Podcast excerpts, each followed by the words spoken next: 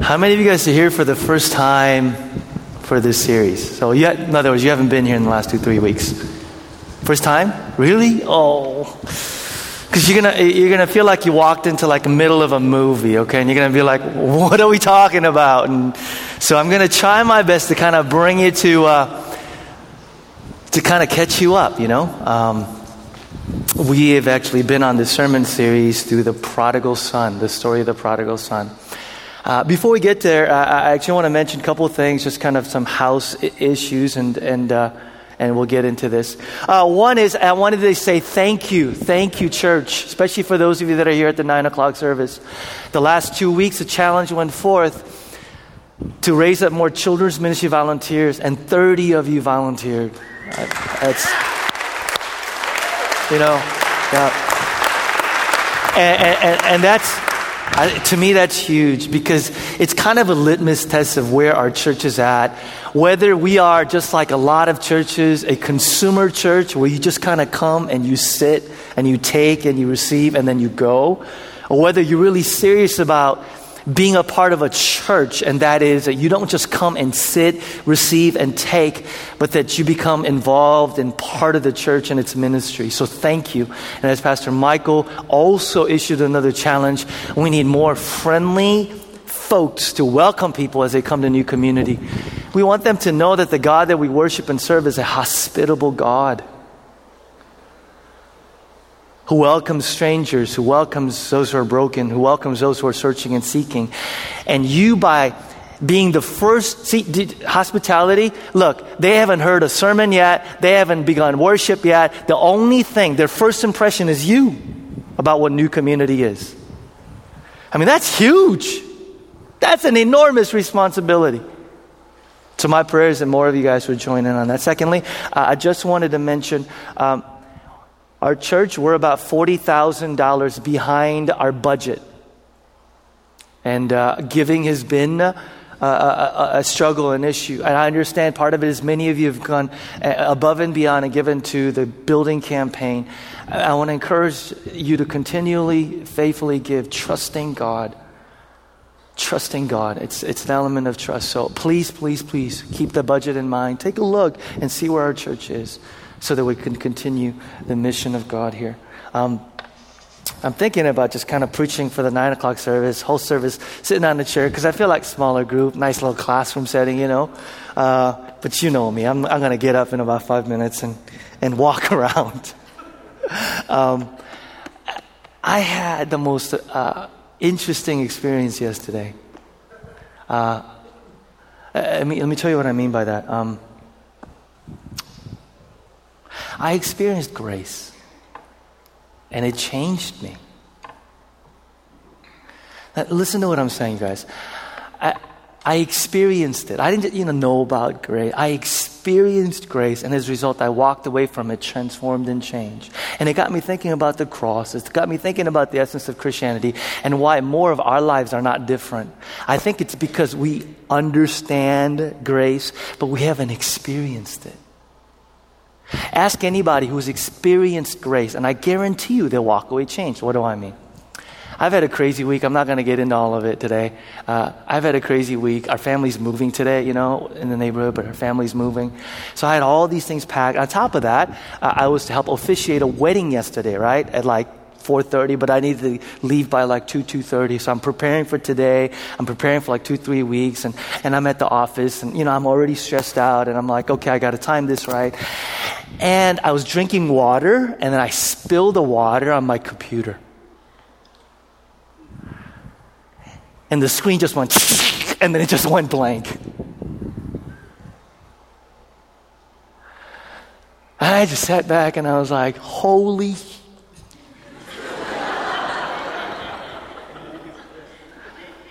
And I just thought, and you know, it's, it's, you know, you know that feeling like you got punched in the stomach feeling. You know what I'm talking about? Like, like everything about just goes ah. And I sat there and I started panicking. Like my life flashed before my eyes, literally. You know, I'm sitting there, I'm panicking, and all of the, like, like that's like three years of work. And I, I, I'm smart. I've backed stuff up. But, but I'm looking at it, not, not, to mention, not to mention how much the computer is, so on and so forth. And I just panicked and I was just like, and I'm looking at my clock, I'm going, and in an hour I have to be in a suit and I have to go to this wedding. And I'm just like, oh, did I mention also that the sermon for the wedding that I was preparing for was right there too? And so I'm freaking out.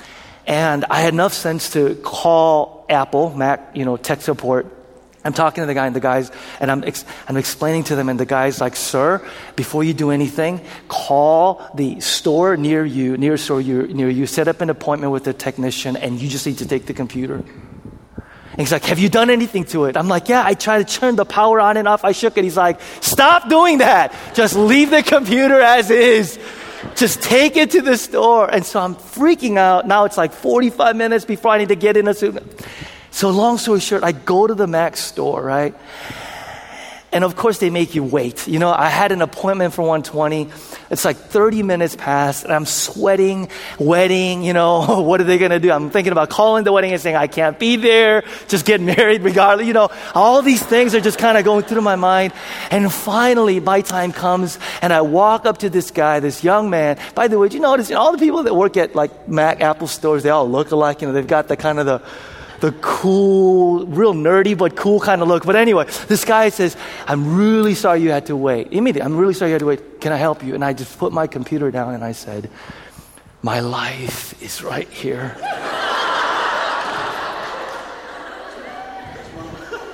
and he said, What happened? I said, I spilled water on the keyboard. And he goes, Did you do anything to it? I said, Yeah, I tried turning on and off and I shook it. He's like, You shouldn't have done that. I go, I know, I shouldn't have done that. But at the time, and he says to me, Well, it doesn't look good. And he says, I'm going to have to take it in the back and I'll see. Before he went off, I said, you know, I bought the whole Apple Care. By the way, do you guys even know any So if you buy Apple, you know, there's this care protection insurance type of thing. It's a lot of money, but, but here's the thing.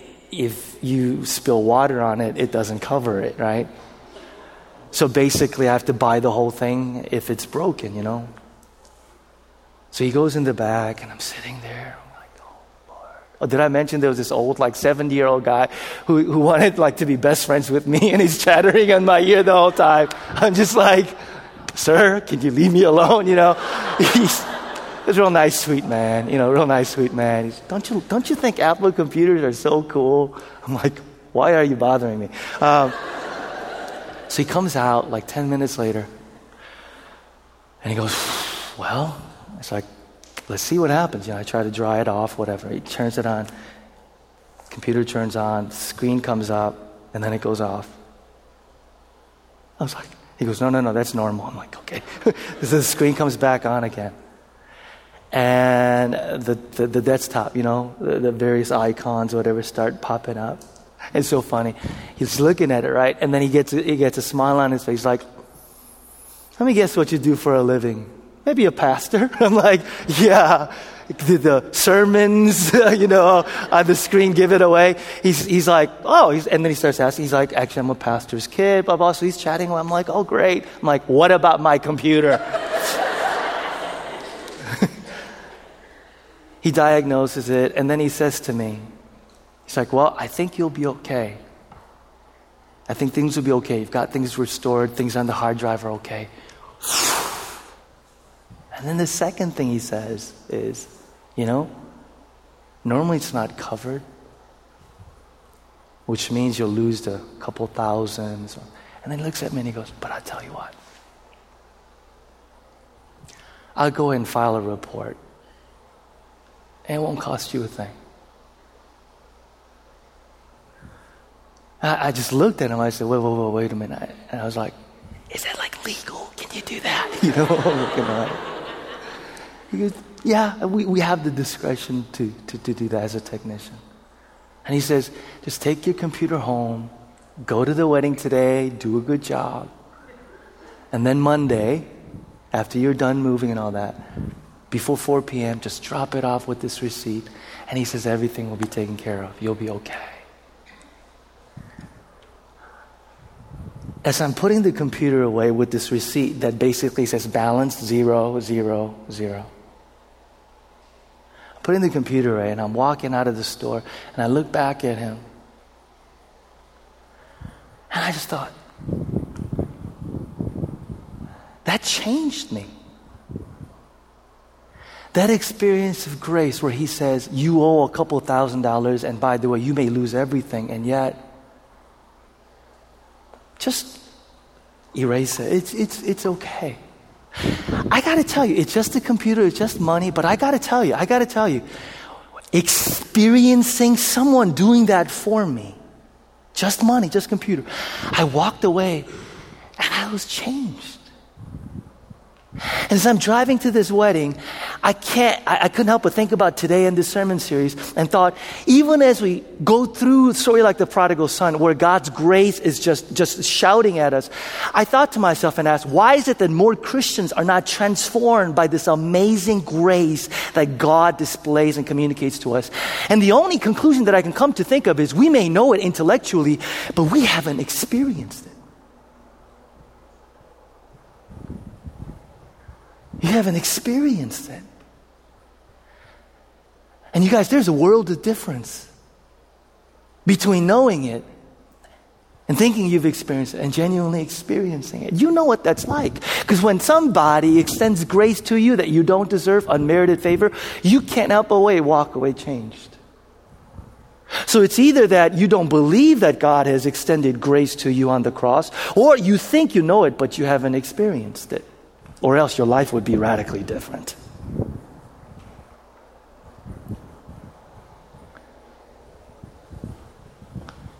Turn your Bibles with me to Luke 15. Let's go back to this parable.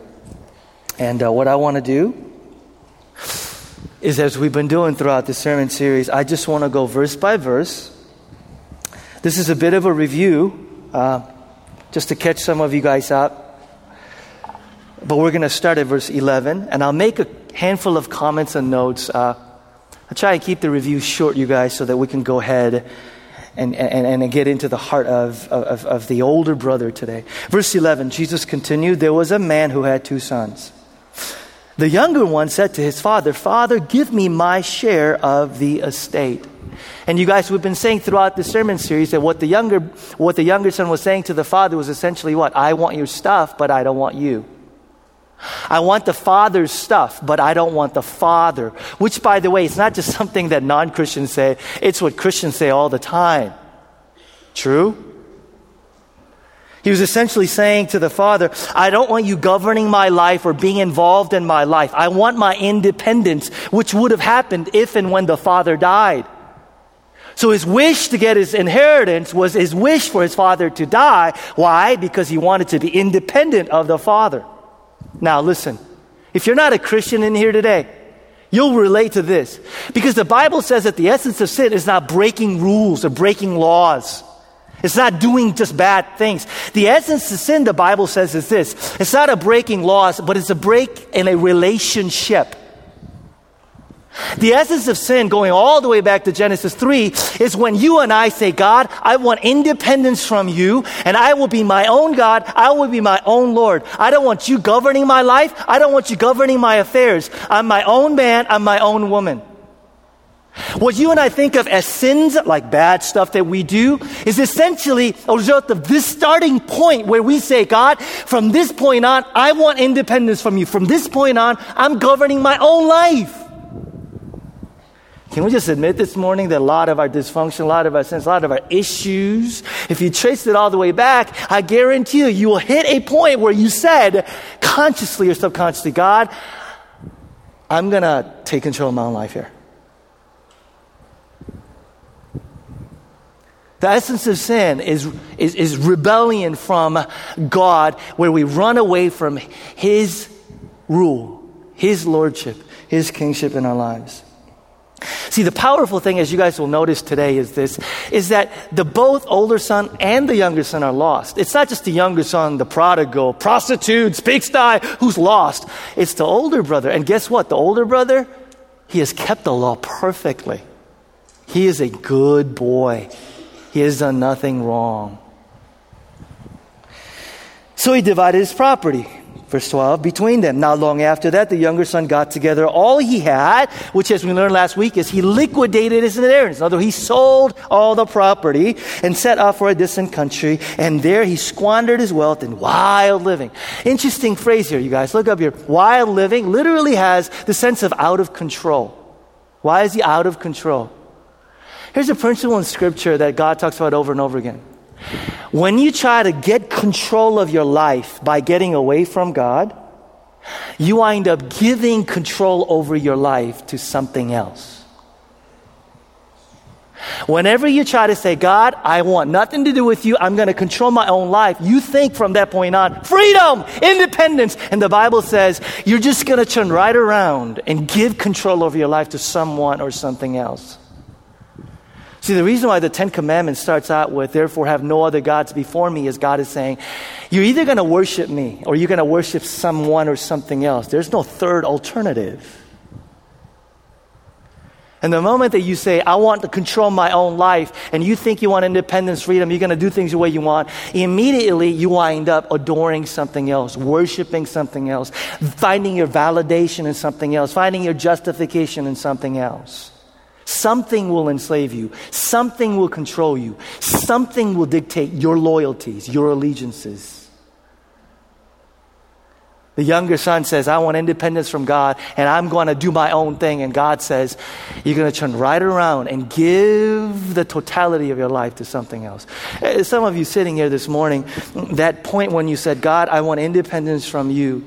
And some of you don't even know that you did it yet. That's why we're going to spend next two weeks you wound up giving your control over to someone or something else. And you're just as bound, just as enslaved to that. Verse 14, after he had spent everything, there was a severe famine in that whole country, and he began to be in need. So he went out and hired himself out to a citizen of that country who sent him to field his, uh, his fields to feed his pigs. He longed to fill his stomach with the pods that the pigs were eating, but no one gave him anything.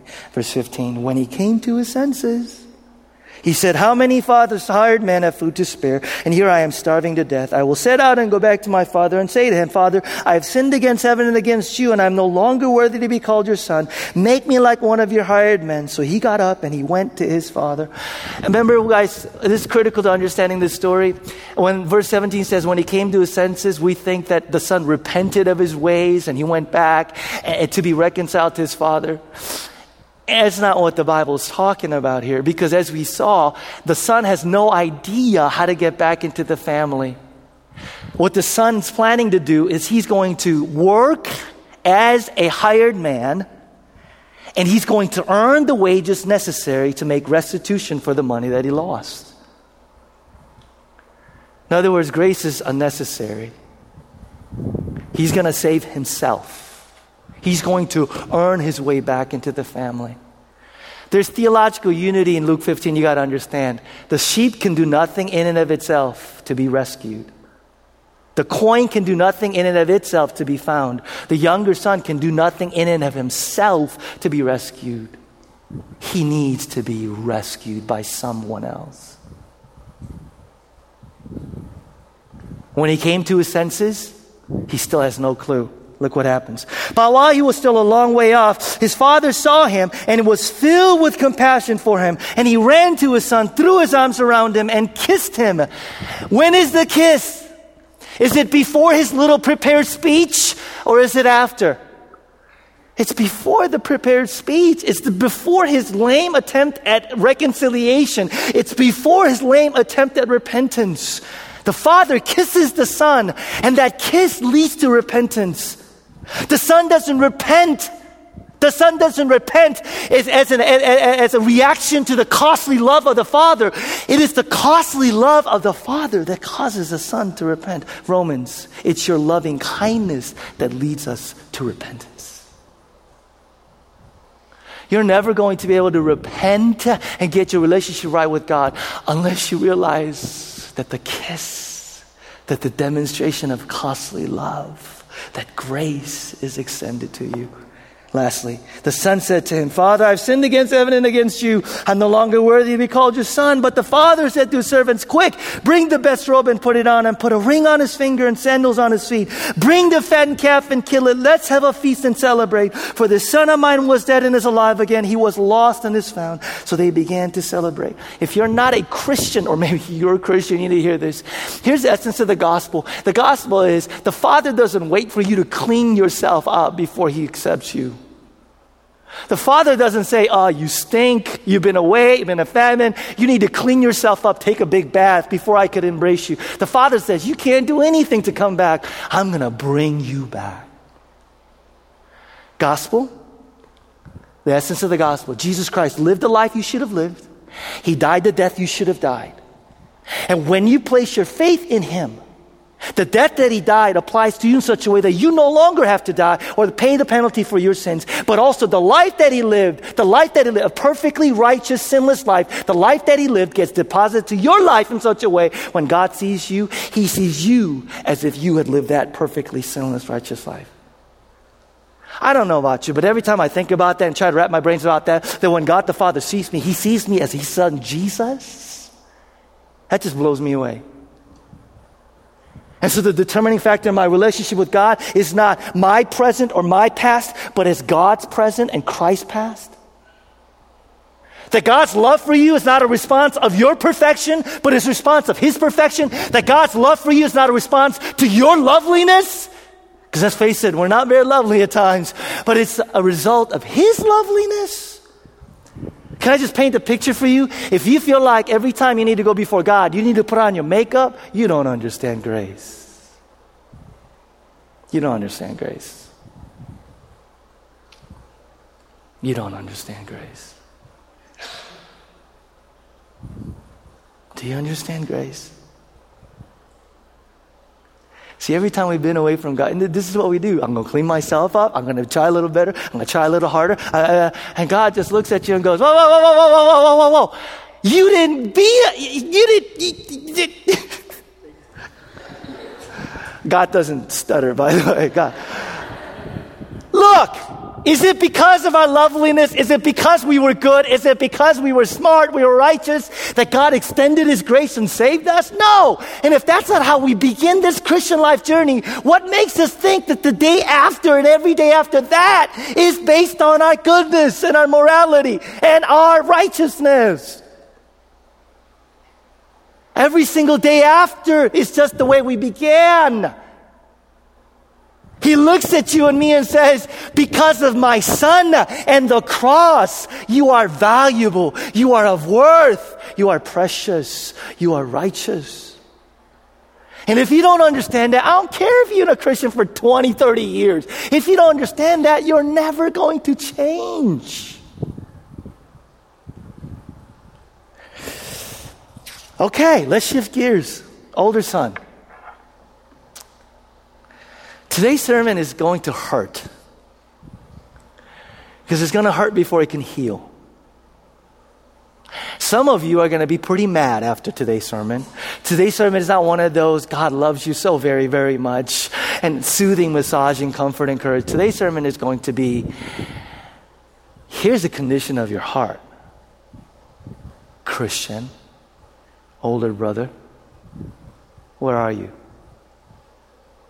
Where are you? Let's look. Boy, this is good stuff. Verse 25. Meanwhile, the older son was in the field, and when he came near the house, he heard music and dancing. So he called one of the servants and asked him what was going on. Your brother has come, he replied, and your father has killed a fattened calf because he has him back safe and sound. The older brother became angry and he refused to go in. Okay, guys, let's talk to each other. Why is the older brother angry? Come on, good Sunday school, you know, grew up in Sunday school, felt bored, whole. Why is the older brother angry? What's that? Nobody's throwing a party for him. Very nice. Maybe. Okay? There's no right or wrong answer. Why, why is older brother angry? Huh? He's jealous? Okay. Okay? That's not fair. That's not fair. Okay? What's that? He's pouting. Okay? What? He stayed home, was doing all the chores, was a good, bro- a good son, so on and so forth. Okay? Yeah. You know, huh? He followed the rules. He followed the rules. He was a really good, good guy. Good guy. By the way, are we describing anybody in here? No. Okay. Why else is he angry? Because he doesn't understand grace. So who said that? Okay. Thank you, Jesus, for this sermon. In Jesus' name, amen. That's actually the whole part, but anyway, I need to flesh out a little bit. I understand grace. And some of you out there going, man, I wish he would preach a short sermon. Well, this, is, this would have been a, one of the short sermons, but I'm not done yet. you know why he's angry? He's angry because of the calf. Huh? He's angry because of the calf. What are you talking about? Look at it. Verse 28, verse 27. Your brothers come, your father, and your fathers killed a fattened calf because he is back safe and sound. And so the older brother became angry. The big deal in the story is the calf. Why? What's the big deal of the calf? Because if you know the context of the culture, you may know, but we're sitting there going, calf? What the heck is the big deal with the calf? Kill the fattened calf. That's what sets him off. He goes to the father and says, I can't believe it. You gave him a calf. Middle Eastern culture at that time, meat was a rare commodity. You didn't eat meat.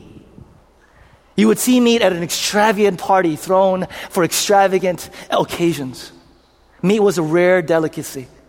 The only reason why a fattened calf would have been killed, it would have been at one of these most extravagant, most celebratory of parties.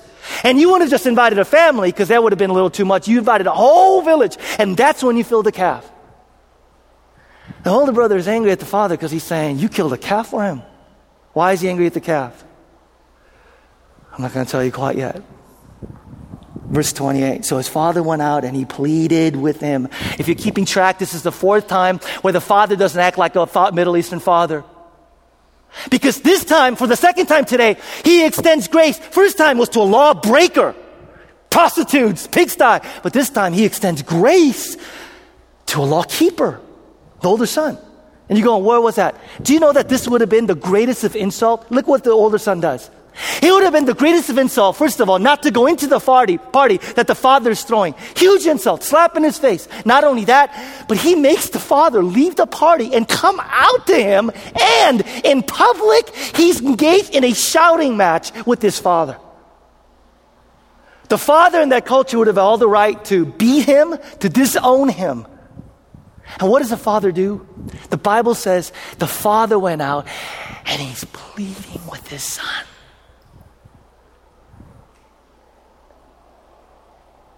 Why is the older brother shouting at his father? Why is the older brother angry at his father? Three times in this parable, there is something where it shouldn't be. The sheep isn't where it should be. The coin is where it should be. The lost younger son is where he should be. And now we find that the older brother isn't where he should be. He's home, but he's lost. He's home, but he's alienated. He's home, but he doesn't know his father at all.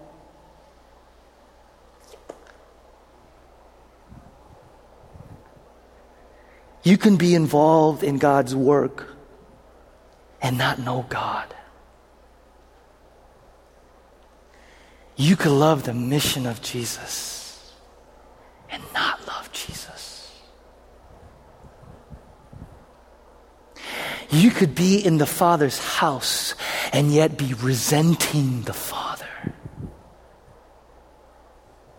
You could be a perfectly compliant, good son, good daughter in the house. You're going to church, you're serving, you're doing all those things.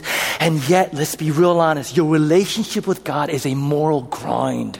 It's an obligation. It's a duty devoid of any joy or passion. You're obeying God. You're a good Christian, and yet you're doing it not because you get to. Remember what I said two weeks ago? Legalism. I hate legalism. Why? Because legalism comes to you and says, here's the Christian life. You have to love God. You have to serve Him. You have to obey Him. And the gospel comes and says, you don't have to. You get to. You get to love God. You get to serve God. You get to love God. It's not just a relationship with God for crying out loud. I don't have to love my wife. I don't have to kiss her. I get to love my wife. I get to kiss my wife. Where are you, Christian?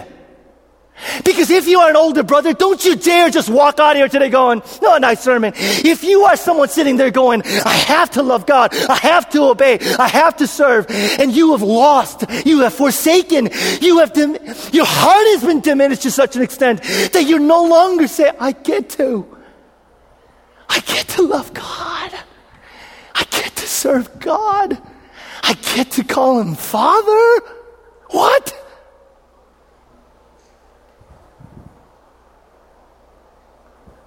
Don't you dare walk out of here today just going, you need to do business with God. Because you're home, but man, you might as well be in a distant country. Come on. Come on. Verse 29 But he answered his father. Look, all these years I've been slaving for you. Listen to his words. I've been slaving for you. But you know what? Isn't that what some of us really feel like right now in regards to our Christian life? Can we just be honest? By the way, if you're sitting there going, Peter, I don't resonate and connect at all with what you're saying, because you know what? I love me some Jesus. I can't get enough of him. I mean, he is, if that's you, I thank God for the three of you in this room. I thank God for you. I praise God for you. So just listen to this sermon and go, man, I, that, that's awesome. That's awesome. I'm glad I'm not that. Okay? Just, and never disobeyed your orders. Yet you never gave me even a young goat so that I could celebrate with my friends. But when this son of yours, holy cow, when this son of yours, not when your son, not when my brother, when this son of yours comes home, who has squandered your wealth property with prostitutes comes home, you kill the fattened calf. I mean, just listen to his words. He doesn't even address his father as father. He says, look, literally, look you, look you.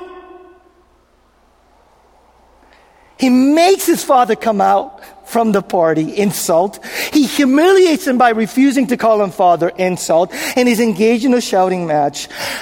Why is he angry? Because the father is merciful to the younger son? Because the father is forgiving to the younger son? He's angry because of the calf. Whose calf? His calf.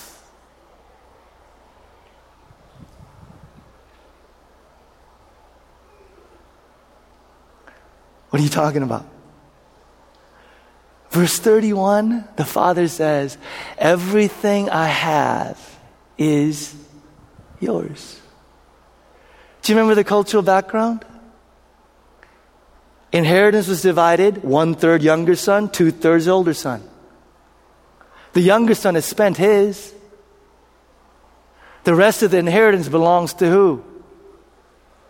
Belongs to the. So whose calf is it? It's his. You're going, I still don't follow. That's okay. Hang in there with me. He's angry because the father has given him his stuff. Now I know you're going, okay, so how does that resonate? How does that connect with my own spiritual life and Christian life? I'll get there. Hold on, okay? He's angry because the father is getting his calf, and I'll come back to the moment. But here's the important thing you need to realize. When the father is rejoicing in his heart and his, his, his heart is busting out with joy at the fact that his younger son has come home. This son who has been home, this son who has been with the father is angry, is resentful, is saying my stuff, is completely, completely, completely reacting differently from the Father. Do you know what the expression of love is? Ultimate expression of love. I want to show you why the older son has no love for his father. Do you know what the expression of ultimate love, uh, expression of love is? It's when you get to that place where your heart rejoices simply at seeing your beloved rejoicing.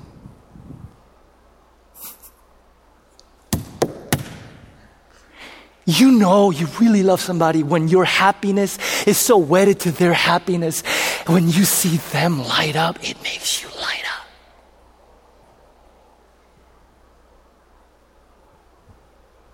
You know you really truly love somebody.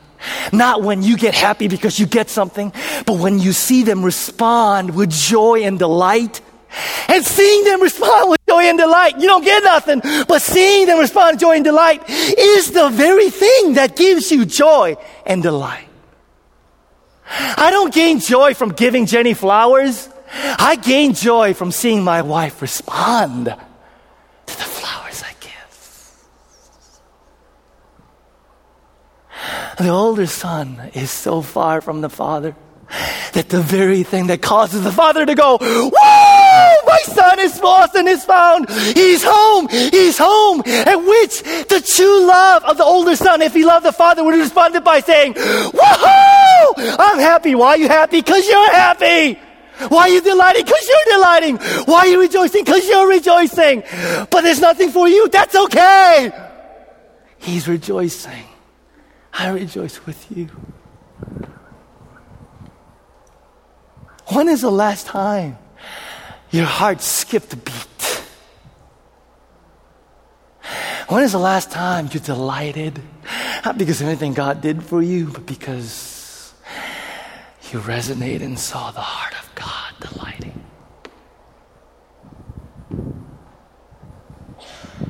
Can I just tie this? This is the reason why we are so ineffective in evangelism. Because if you and I knew what it did to the Father's heart and believed it, when even one lost sinner, the Bible says, comes to the Lord, you and I would say, that's what gets you happy? That's what you rejoice in? That's what you delight in? I'm going to be about that. I'm going to be about that.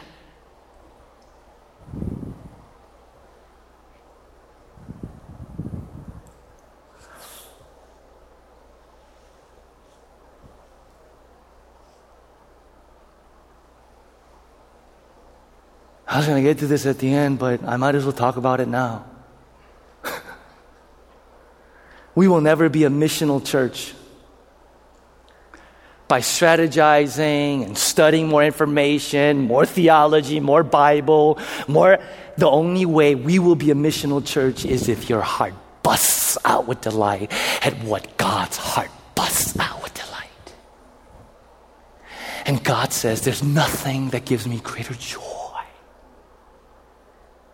nothing that gets me more excited than being missional and reaching a lost, broken world. And if you and I, if you and I know that and it does nothing to our hearts, it doesn't matter how many sermons you hear. The only thing that'll ignite your heart is knowing what gives. Let me put it this way. The ultimate expression of love is not the ability to receive and get pleasure. It's the ability to give pleasure to your beloved. Do you see why the older brother is so lost? He's home, but he might as well be away from the father. He is so. Fa- uh, uh, can I just, those of you that are doing ministry and serving, not in profession, anything that you do, if your heart is not busting out with joy and delight at the missional heart of God, why are you doing it? What are you doing it for? For yourself? For yourself?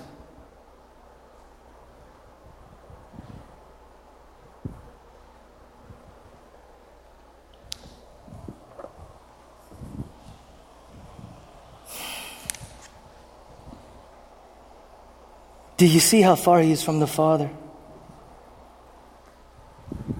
Somebody talk to me. Do you see how far he's from the Father?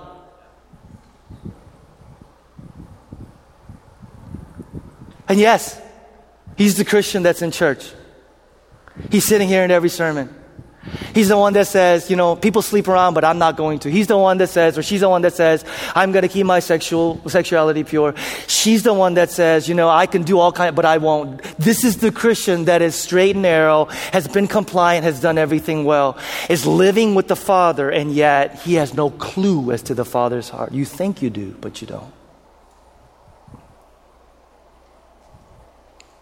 This is the brilliance of this parable, you guys.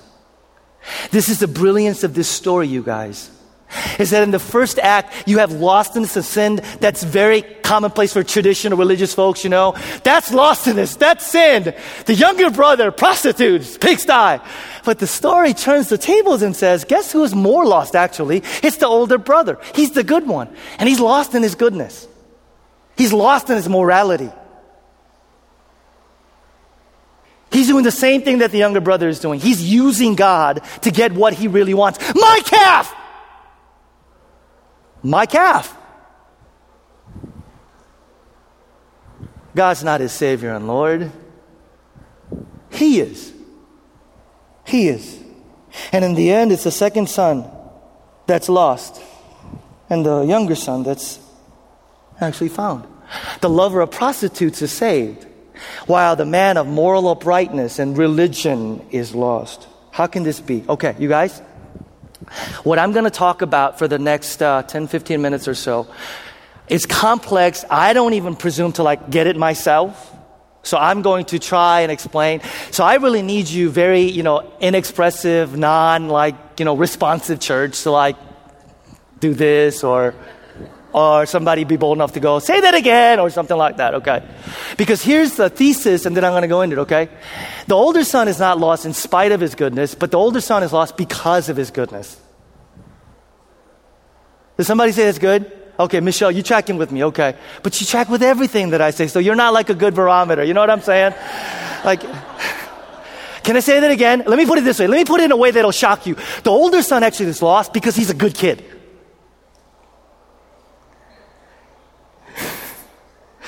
You go, you got to explain it to me. How is it that his goodness, how is it that his goodness is making him more lost?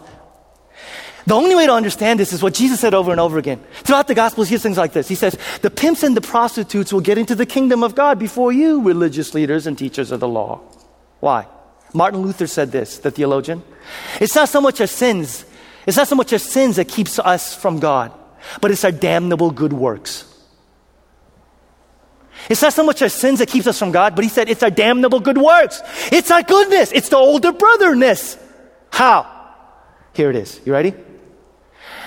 Your goodness is masking your battle with God.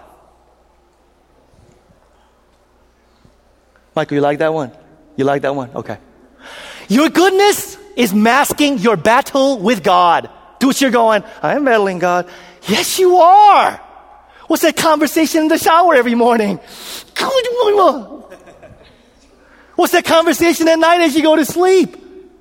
Your goodness is masking your battle with God. Now here's the, here's the really crazy thing, you guys. Ready? Some of you smiling, so maybe you could relate to this.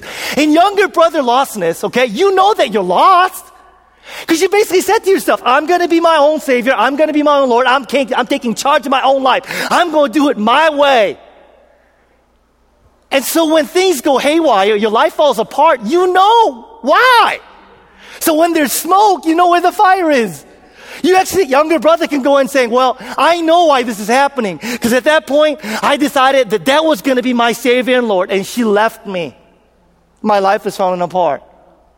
I decided at that point that I'm going to have that be my Savior, my Lord, my justification, my identity. And therefore, when that thing falls through, you say, I know why my life is the way it is. But an older brother lost this. You're doing the same thing that the younger brother is doing.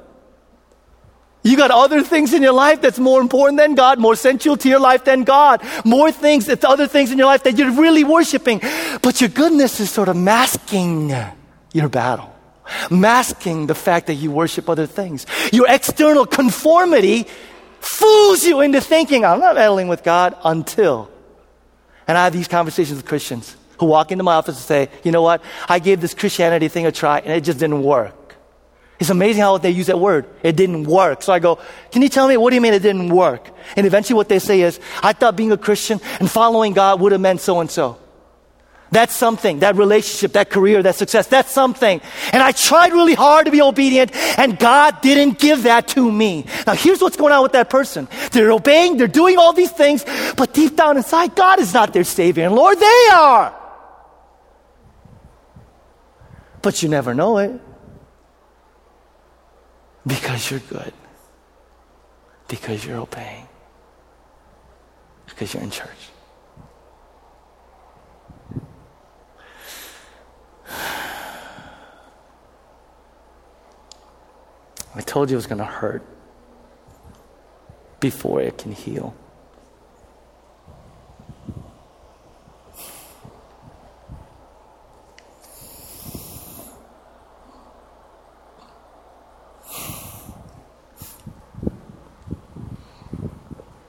You guys, come on, can we be honest?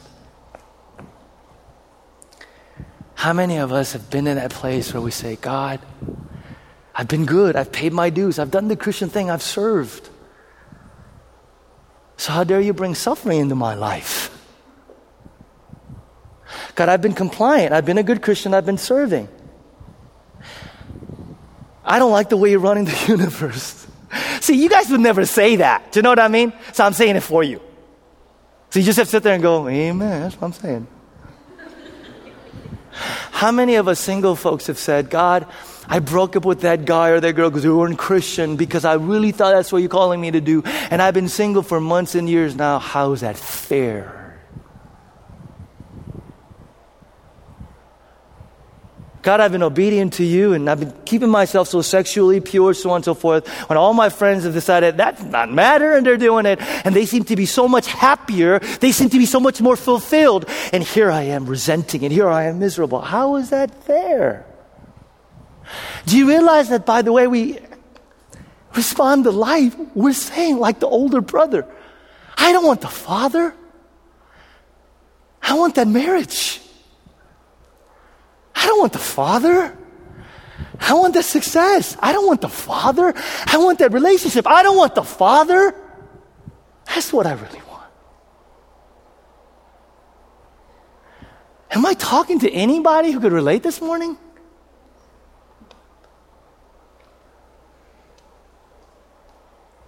Do you realize that the way, look, look, look, if you're sitting there going, how dare you?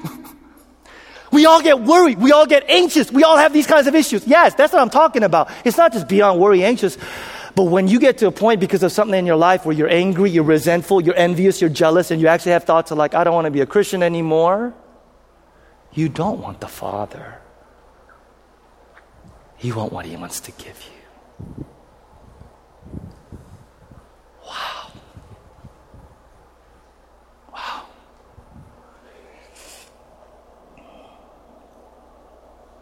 Not only does your goodness mask your battle with God, but I, let me put it a little strongly, and then, and then your goodness actually is your main weapon against God. Hello.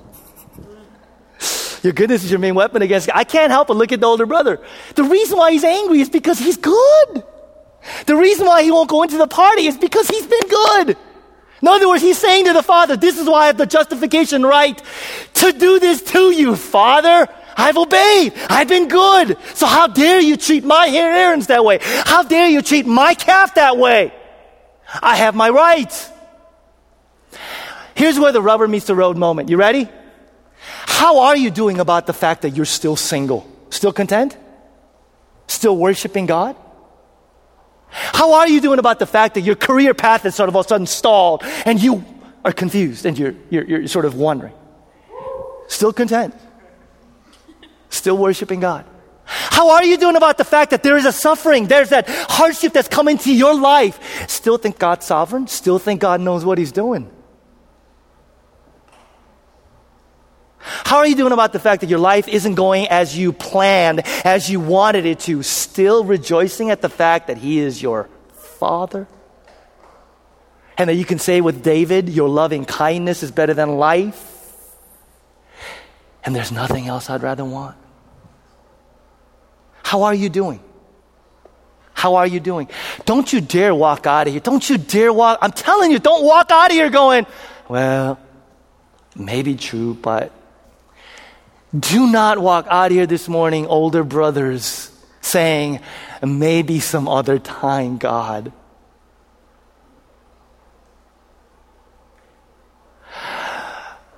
Are you somebody who is with the Father at home? You don't even know your own father. Somebody who's doing all the things for God and yet resentful. Okay, next week, listen, next week, oh, Next week, we're going to look at the characteristic attributes of the older brother. So today, I just kind of broadly glanced. Next week, we're going to go blow by blow. And for those of you that are sitting there going, I don't know if I'm still the older brother yet. Next week, I have a feeling you might go either, yes, I am, or no, I'm not. Just a preview for next week. Here's some signs of older brother. You ready? You've got a deep undercurrent of anger and resentment. Now, you're hiding it real well. You know, you're hiding it real well. It's the whole Holy Spirit, you know. I love, I love Jesus, you know. And yet, you know, man, when you're by yourself, you've got a volcanic eruption waiting to happen. You're so angry. Another characteristic. You really look at your Christian life, and come on, let's be honest. It's, it's like labor, it's like duty. It's like, uh, you know, when I was in college. Actually, one of my friends from college is here. When I was in college, I was the goody two shoe, you know, Christian, hardcore, gung ho, you know. And I'd go to these parties and I'd see these guys who just wild, just wild guys, you know, and, and then they got all the women and they're doing their stuff. And can I tell you, deep down inside, I was so jealous. I was going, and here I'm a Christian and I can't have sex and I can't sleep around, but thank you, Jesus, because I'd rather do this than go to hell.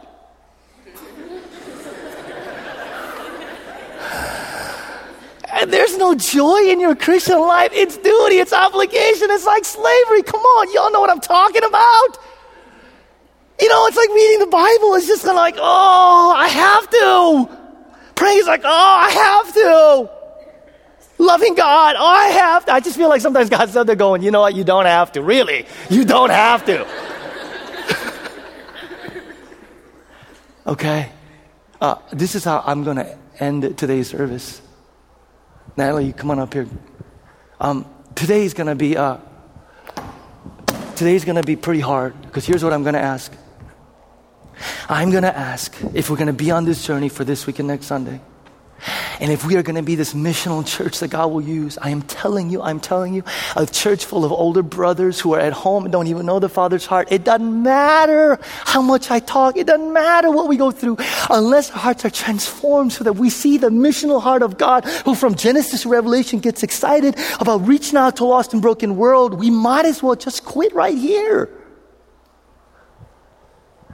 What I'm going to ask this morning actually is to for some of you, I don't know how many, but to join me in an act of repentance. What do I mean?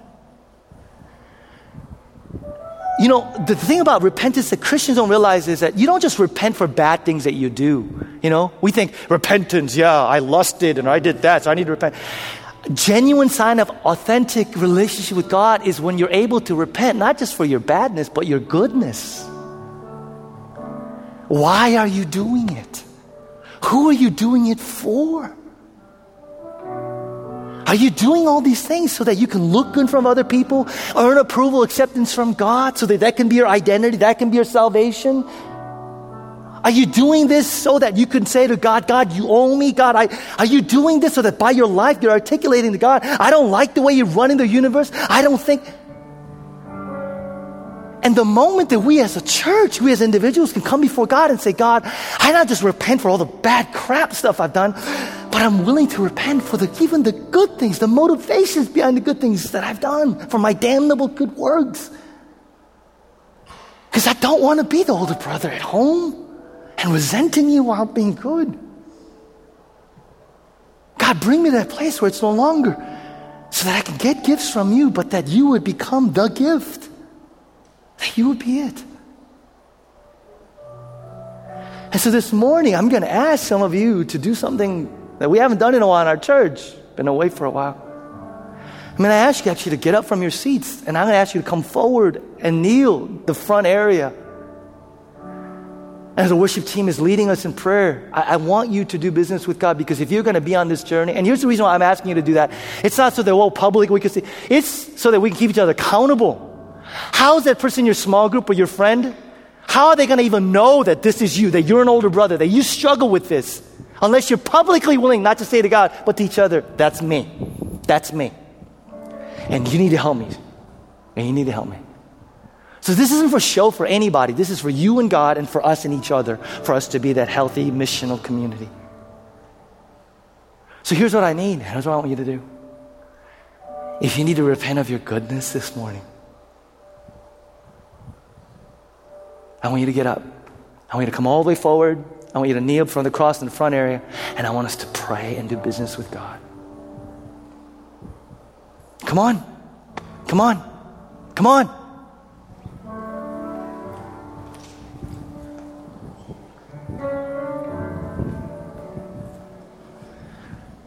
This is your time with God. This is your time with God. You want change? You want transformation? You want your life to look different? You want your, your, your, your relationship with Christ to be different? I'm going to wait until everybody that wants to has come and that wants to has knelt before God in utter dependence on Him. I'm going to wait for you. And for those of you that are part of this church and have been a part of community, you need to know who it is, your brother, your sister, that is here right now, that is kneeling before God and saying, God, I am the older brother. Is there anybody else? I'm going to go wait. Anybody else? Because once we start praying, feel free to come up and join us.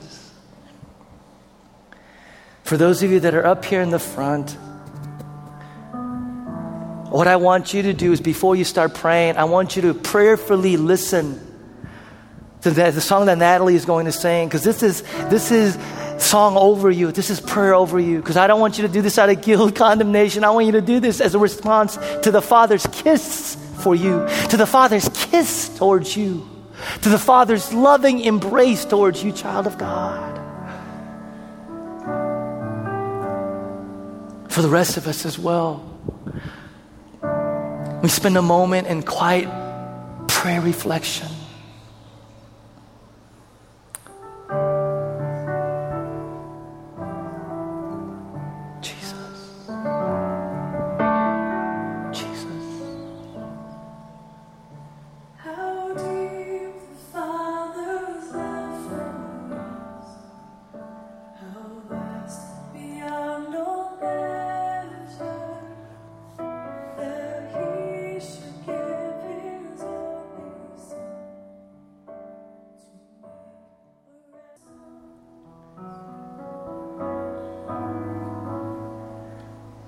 For those of you that have come up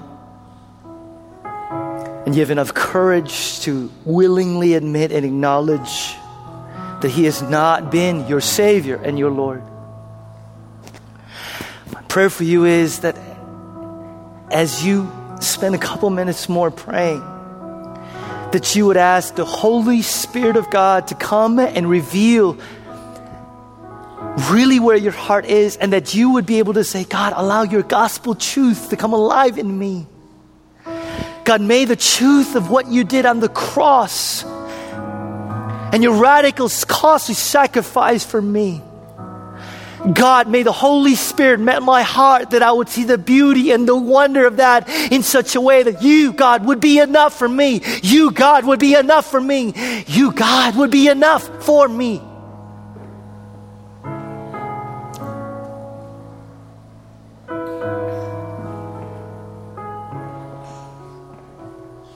The worship team is going to lead us in this last song. May this be your prayer. May this be your proclamation of the truth of who He is and what He has done.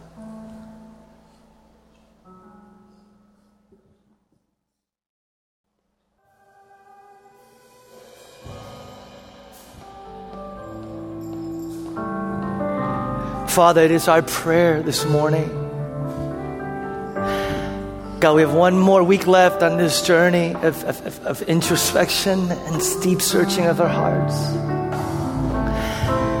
God, remind us again and again and again and again of the grace of Jesus Christ that is at the center of the gospel. May we be able to say that your grace is enough, your grace is enough, your grace is enough for us. Holy Spirit, we can't do this work on our own. We need you.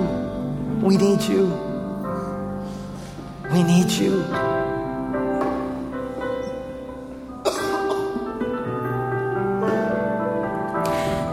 Church, people of God, as you go forward this week, do you know that the, the, grace of our Lord Jesus Christ and the empowering of the Holy Spirit and the love of the Father goes with you, in you, for you, behind you, beside you. You are covered. You are covered. You are covered by the very grace of God. As you go forward today, remember, remember, remember Remember, remember, remember. Live your life in victory this week. Live your life empowered by the Spirit of God. Live your life in boldness. He is pleased with you. He is pleased with you.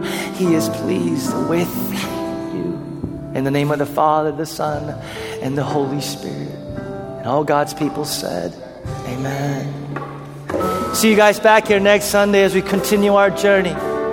We're praying for you. We're praying for you.